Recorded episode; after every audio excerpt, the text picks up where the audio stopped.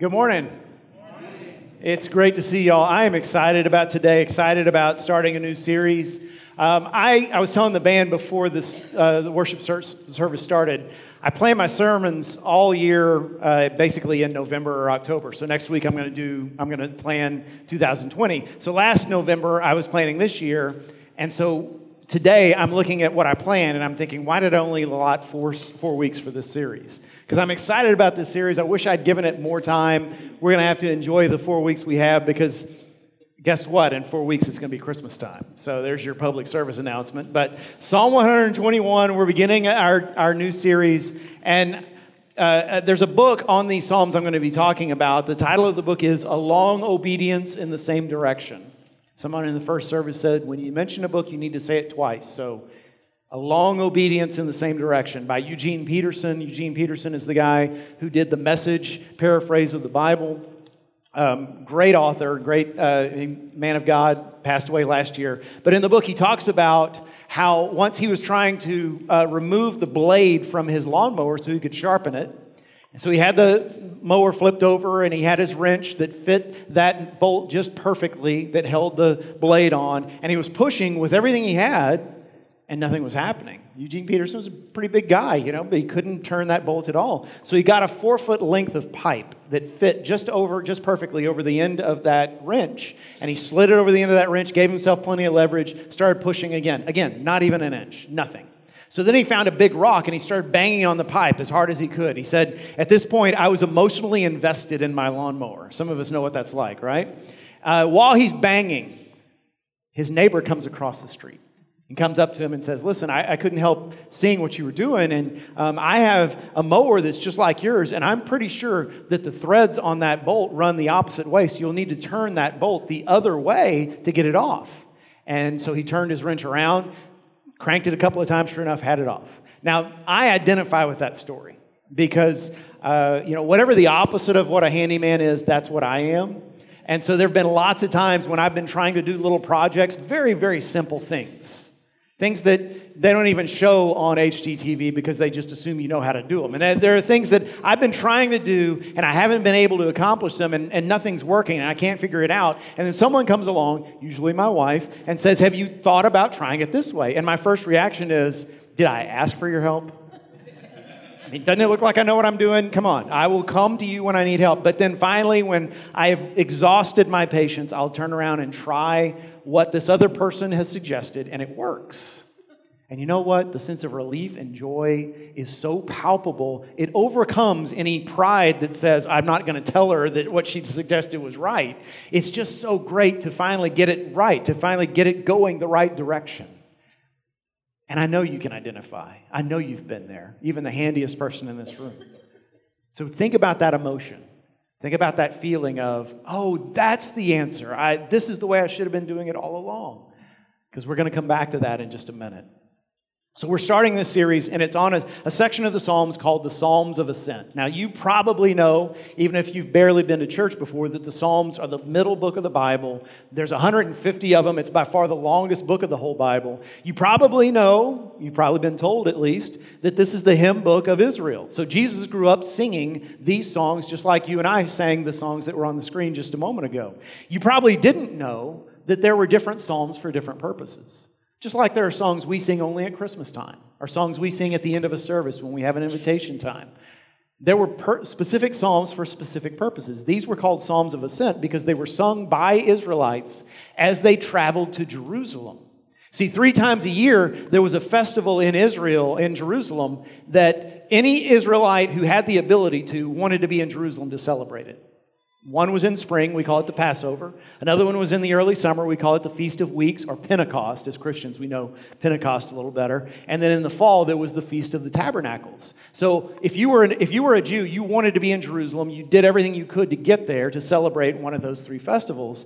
And because back then the only way to travel was by foot, unless you were wealthy enough to have something you could ride, they traveled in groups, they traveled in community. So they would travel as one large extended family, like the family of Jesus. We know uh, in that story in the Gospels when Jesus is 12 years old and he gets left behind in the temple. It takes him three days to figure out he's missing. Why? Because they're traveling in such a large group. Joseph figures he's with Aunt Miriam, and Mary figures he's with Uncle Jacob, and they just it takes them a while to figure it out. They traveled in big extended families or even as whole villages to keep one another safe and to keep one another uh, occupied and, and, and to have that companionship. And as they walked, they would sing these songs. This was their travel playlist, you might say. Now, they call them Psalms of Ascent because Jerusalem is literally the highest point, elevation wise, in all of Israel. So, whichever direction you're coming from in Israel, you're ascending if you're walking towards Jerusalem. And the temple happened to be the highest point in Jerusalem. But the real reason they called them Psalms of Ascent was because they weren't going to Jerusalem just to see the sights or to, to have some good shawarma or whatever. I mean, they were going there to meet with God, to go to his temple sacrifice to praise his name, and they're hoping, they're hoping, they're hoping to get into his presence. And that's our hope too. See, we believe at First Baptist Church there are three things that everybody ought to be doing on an ongoing basis to grow in discipleship, to become the people God wants us to be. One of those is connecting with God in worship.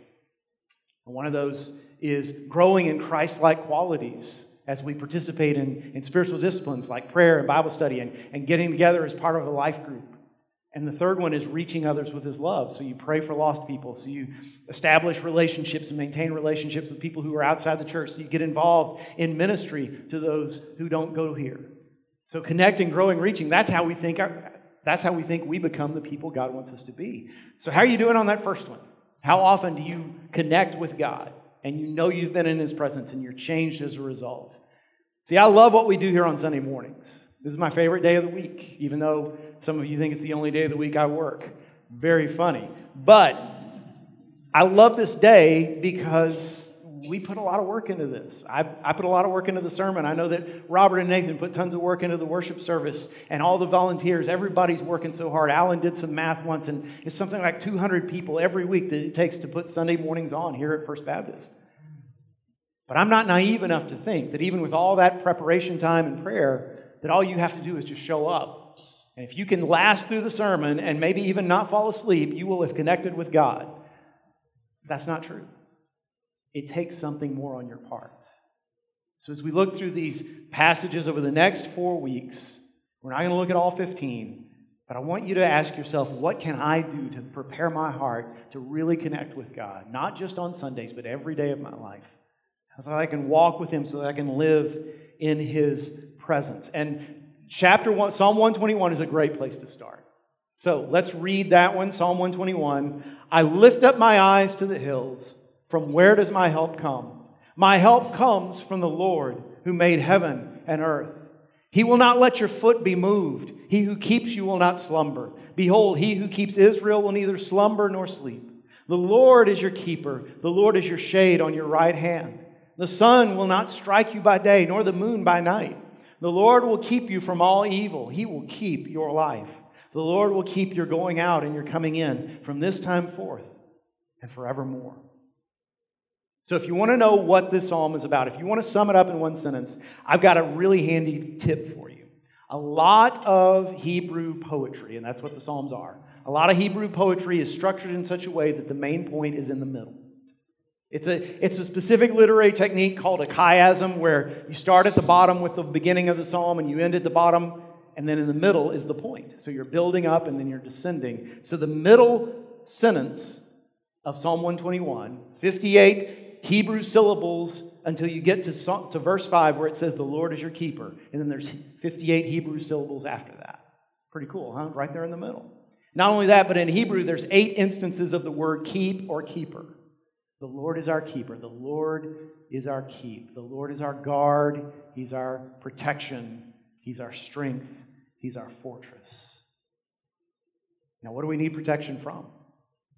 Three things are mentioned in this psalm. One is rocks that make us stumble.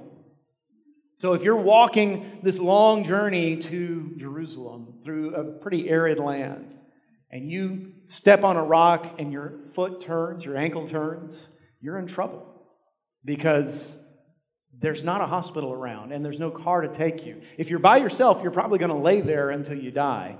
If you're with people, they'll have to carry you, which means it'll slow everybody down, which makes the whole group more susceptible to predators, to bandits, to the elements. And then there's the sun. He will protect us from the sun. We know here in Texas, because we have a six month long summer, right? And that's putting it mildly. We know that if you need to mow the yard, if you need to dig a ditch, if you need to build something, if you need to rake something, if you need to do anything outside, you do it early in the morning before it gets hot. You know, when it's only 80, right? And you know, hopefully you know by now, if you're outside doing some work and you find that you've stopped sweating all of a sudden, or you've got a pounding headache, or you feel nauseous, you need to get inside immediately. You need to get help because you're probably at the beginning of sunstroke, and that's bad. The Israelites had to deal with the same thing because the, the climate of Israel is roughly the same as Texas. They had the same kind of perils. Now, what is this about protecting us from the moon in verse 6? Well, in ancient times, not just in Israel, but across cultures, it was thought that exposure to the moon would cause mental illness. And so if someone was insane, they'd say he'd been moonstruck. And so what the psalmist is literally saying is God is going to protect you not just physically, but emotionally. And you might say, well, isn't that a primitive thing for him to say? I don't think the psalmist actually believed that the moon gave you mental illness. He's just using a euphemism of that time. By the way, we do the same thing. Anybody ever heard the term lunatic? That's, that's the same thing. Luna is the moon, right? So he's using a euphemism to say God protects you both physically and mentally. And I think we can all tell stories of ways God's protected us. And you may know people who have great stories to tell. I have a friend uh, who, who was a deacon at my previous church, and he's in his 90s now. He was in the Navy in World War II, served in the Pacific Theater, and he told, he told the story he told me several times uh, about being on an aircraft carrier in the Pacific and they were in the midst of a battle. Kamikazes were crashing into the decks of that boat so fast and so often, he was just sure it was going to go down. And he told me, he said, Here I am, I'm this young guy, probably 19 years old at the time. He said, I thought really seriously about going and climbing on top of the torpedoes so that when the, when the ship caught fire, I'd blow up and I wouldn't drown. I just wanted to die quickly if I was going to die. He said, I have no idea how I lived through that, except that God protected me. Now, you probably know someone who has a story like that. Maybe you have a story like that. Maybe you have a story of the doctors told you there's no hope and you recovered and, and it was a miraculous healing. We read Psalm 121 and we think of things like that. Do you know that devout Jews to this day, if a baby's being born, they'll write down Psalm 121 on a slip of paper and put it in the delivery room? Or if they've got a newborn, they'll put this psalm in the nursery because they're thinking, God, I want you to protect my child. There's a problem with this. If, if that's your interpretation of Psalm 121, there's a problem, and that is this. The Bible is quite clear. Following Jesus doesn't exempt you from pain. Jesus said, in this world, in John 16, in this world, you will have tribulation. Many other passages in Scripture talk, about, talk to us about how to deal with suffering, how to deal with pain, how to deal with strife. Christians do get hurt, Christians do get sick. Christians do struggle with anxiety and depression and other mental illnesses. Christians are not exempt from suffering. So, Psalm 121 must be about something other than a 100% guarantee that you are exempt, because that's not promised in Scripture when you read Scripture in context. So, what is this about? What is this really saying? Because honestly, this is better than that. The first verse says, I lift up my eyes to the hills. From where does my help come? Okay, so you need a little background knowledge of the Old Testament for this. Some of you know this.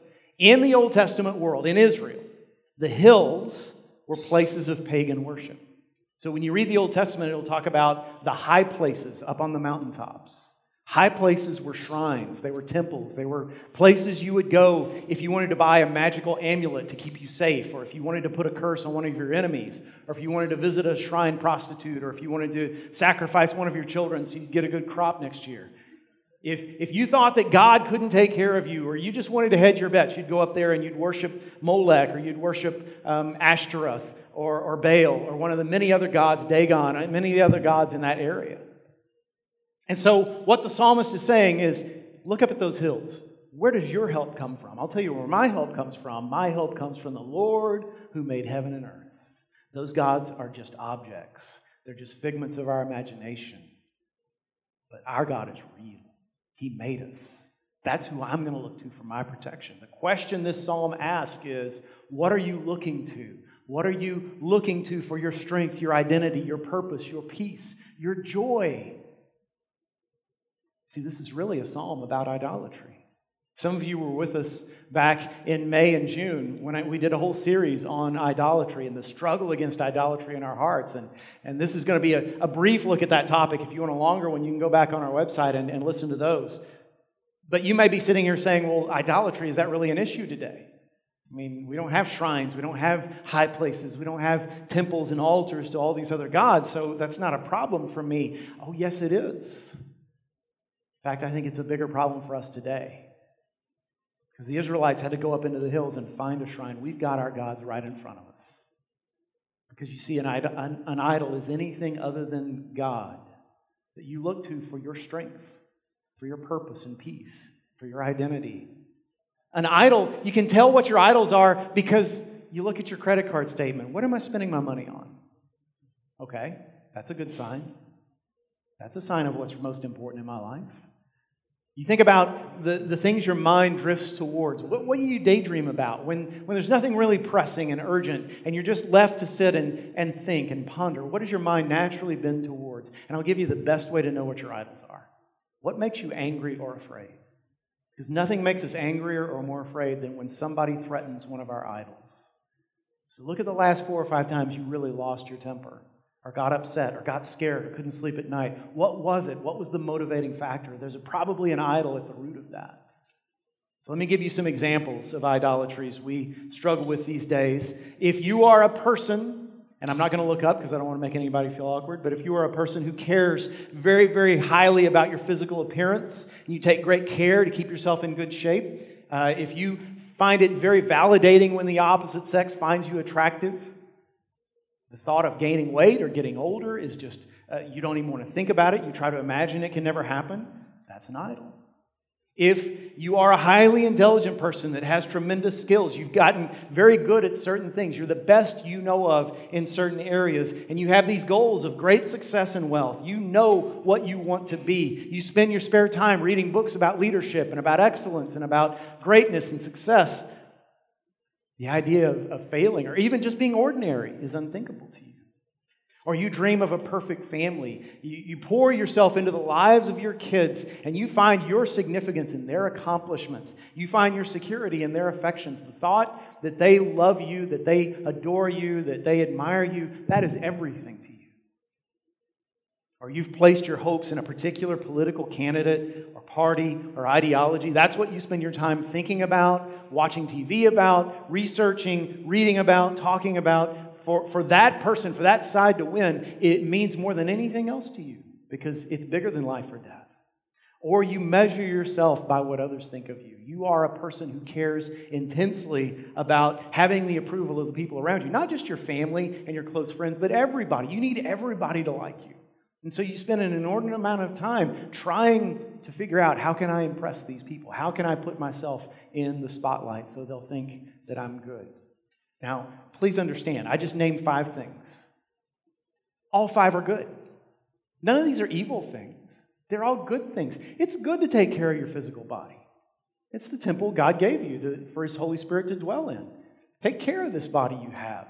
It's, it's good to want to be successful to make the most of the talents and the intelligence God gave you, to get a good education, to, to become a, a, successful person in the marketplace, that's, that's glorious. To invest in your family, what could be better than to, to pour out your life and to spend your life investing in your children, your grandchildren, your cousins, your parents, your spouse? Even pleasing other people is a good thing. If you're, if you're doing your best to be the kind of person they need you to be, that's a good thing. Caring about the government of this country, Absolutely, we should care. We better vote this week. That, that's our responsibility. All of these are good things. But when they become ultimate things, when they become our number one thing, when they become the thing that we truly serve, then they become a false God in our lives. And they lead us away from God and away from the person God wants us to be. They warp our characters. And they can lead us into destruction. So think about it. If if you idolize physical attractiveness, there's a very high degree of likelihood you'll be used by other people who are just as shallow as most of the rest of us. And when your looks are gone, and trust me, they will be gone someday, what will you have left? If you, if you long for success, what happens if there's, if there's an academic, uh, economic downturn? What happens if suddenly the jobs just aren't there? What happens when you realize you've sacrificed your family and your ideals to get where you wanted to get?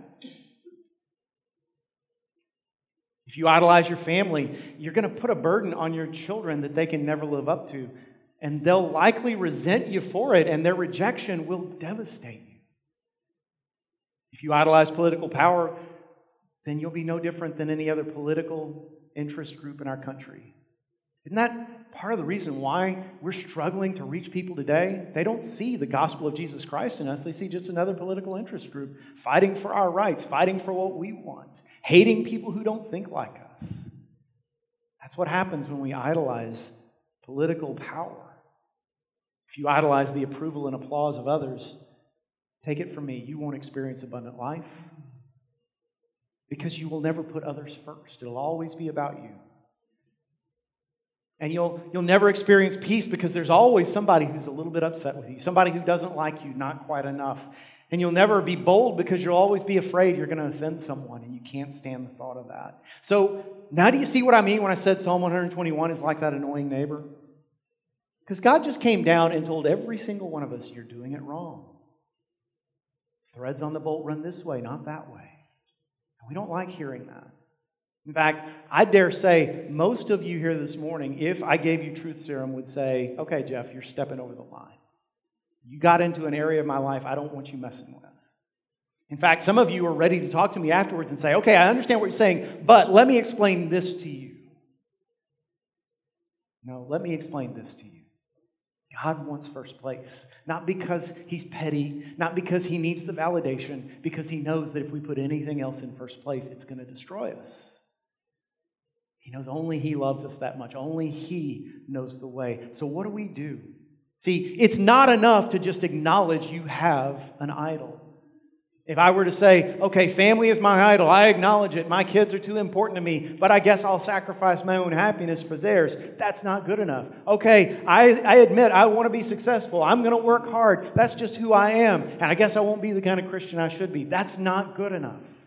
It's not enough to admit you have an idol. What do we do about it? This psalm, this psalm helps us understand. Identify your idols. Identify how your idols influence your life and change your path. I lift up my eyes to the hills. From where does my help come? My help comes from the Lord. You have to establish it now. Take a look at what you've been doing and where it hasn't worked. Let me give you three quick examples. So, Andy Stanley, pastors in Atlanta, uh, his church happens to draw a lot of young single adults. And when they join his church, he will say periodically, he'll say, If you're single, I want to give you a challenge. Don't date anybody for a year. And people are like, what? He says, no, no, spend that year. Don't date anybody. Don't, don't go online. Get to know people of the opposite sex. Just, just be yourself and spend time with the Lord. He said, spend a year just devoted to growing in Christ so that in a year you'll be more the person you need to be. That way, if you do get married somewhere down the road, you're the person that person's going to need. And if you don't get married, or if you do, either way, you have joy. You don't need Mr. or Ms. Right to bring you joy because you've got Jesus. And of course, people immediately say, Yeah, but what if I meet Mr. Right in the meantime? What if I meet my soulmate in the next 12 months and I've already said I can't date? What if they go off with someone else because I've made this commitment to the Lord? And he said, Well, that's proof that this is an idol for you because you think I can't live if I don't have this person. Here's example number two. All right? You ready for this? So, I'm not the Holy Spirit. Can we all amen that, right? I'm not the Holy Spirit, but if I had my way, most Christians would spend a month without watching any news. No news at all. You're not going to turn it on TV. You're not going to open those emails that your friend sends you. You're not going to read the newspaper. You're not even going to click on those little articles online that, that are clickbaity, you know, articles that are like, you know, oh, that, you know, that politician you don't like, well, here's video proof that he kicks puppies when no one's looking. You're not going to do any of that. You're not going to, watch those shout fests on TV where they tell you what to think. You're not going to do any of that. You're just going to fast from the news for a month to, to show your soul that the world keeps turning and, and God keeps on his throne and everything's fine when you're not totally informed about what everybody's saying and doing. And then after that, you'll be content to say, you know, from now on, I don't need news all day. I'll watch the news 30 minutes. I'll pray over it. I'll go on with my day. I'll spend time on things that actually matter. I'll, I'll glorify God. I'll love my neighbor. All right, number three. Since I jumped on your case, I'm going to jump on mine. Most of you know because you were here in May and June that of all these idols that I've mentioned, the one that I struggle the most with is the idol of affirmation, of wanting to please others and so every Sunday, I, have known this for a while, and so every Sunday, Sunday mornings, man, it's my favorite day of the week, but Sunday mornings are also a day of struggle for me with this idol. Because every Sunday morning, I have to ask myself the question Are you excited about getting into that pulpit today because you want to impress several hundred people? Because you want to make people think you're a really good preacher, because you want people to, to like you? Or are you excited because God's word is true and because God reveals himself when his word is preached and because people here, everybody here needs to connect with him and I get to be a part of that? And so every week on my way to church, if you pass me on 105 on my way to church and you see my lips moving, I'm not talking to myself. I'm talking to the Lord and I'm saying, Lord, strip me of all that vanity and pride and all those un impure motives that you know are in me. And maybe the day will come when I won't have to pray that prayer, but for now I do. And I bet there's people in this room that need to pray something similar. I bet there's people in this room that need to wake up on, uh, every morning and just say, Lord, today, help me to serve you by serving others instead of serving myself by trying to please them. So, identify how your idols influence your life and change your path. Listen, guys. I, have been there. You're pushing on that bolt with all your might. You can even convince yourself, hey, I think it, I think it twisted a little bit that time. It's time to turn that bolt around. It's time to turn that wrench around and start pushing it the right direction. The Bible calls that repentance. That's always the path to joy and peace and salvation. Number two, make the Lord your keeper.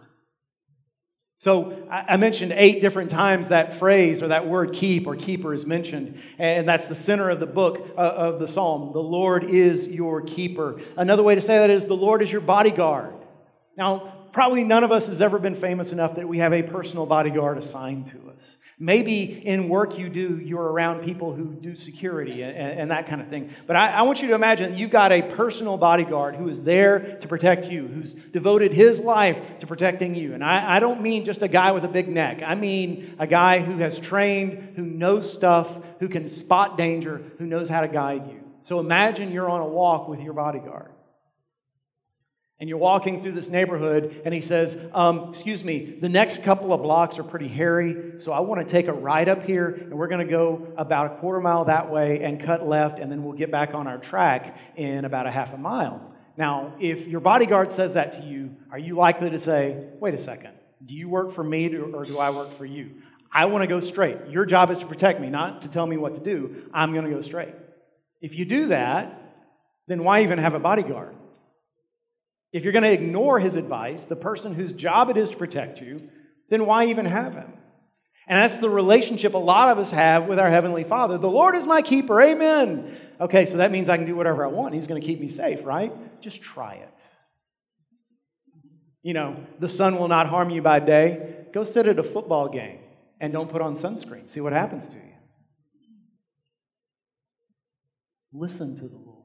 If He's your keeper, you're going to listen to Him.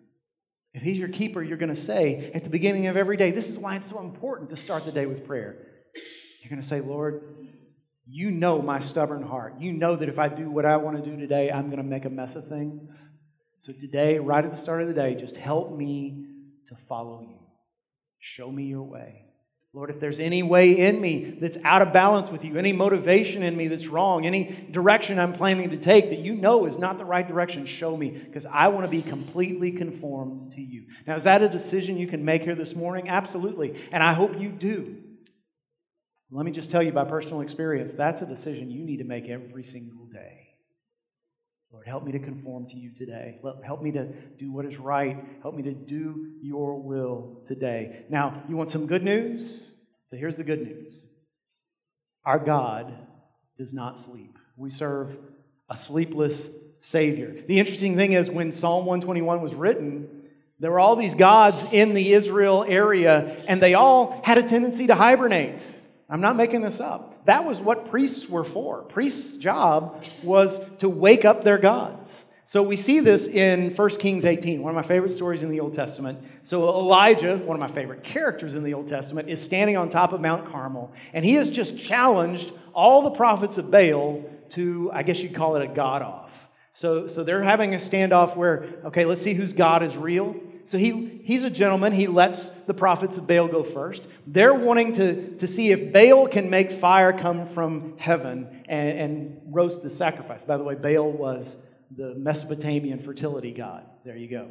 So, 450 prophets, they're singing, they're chanting, they're dancing, they're jumping around, they're cutting themselves with spears. Blood is flowing because they're thinking, come on, Baal, wake up. We want to see some action.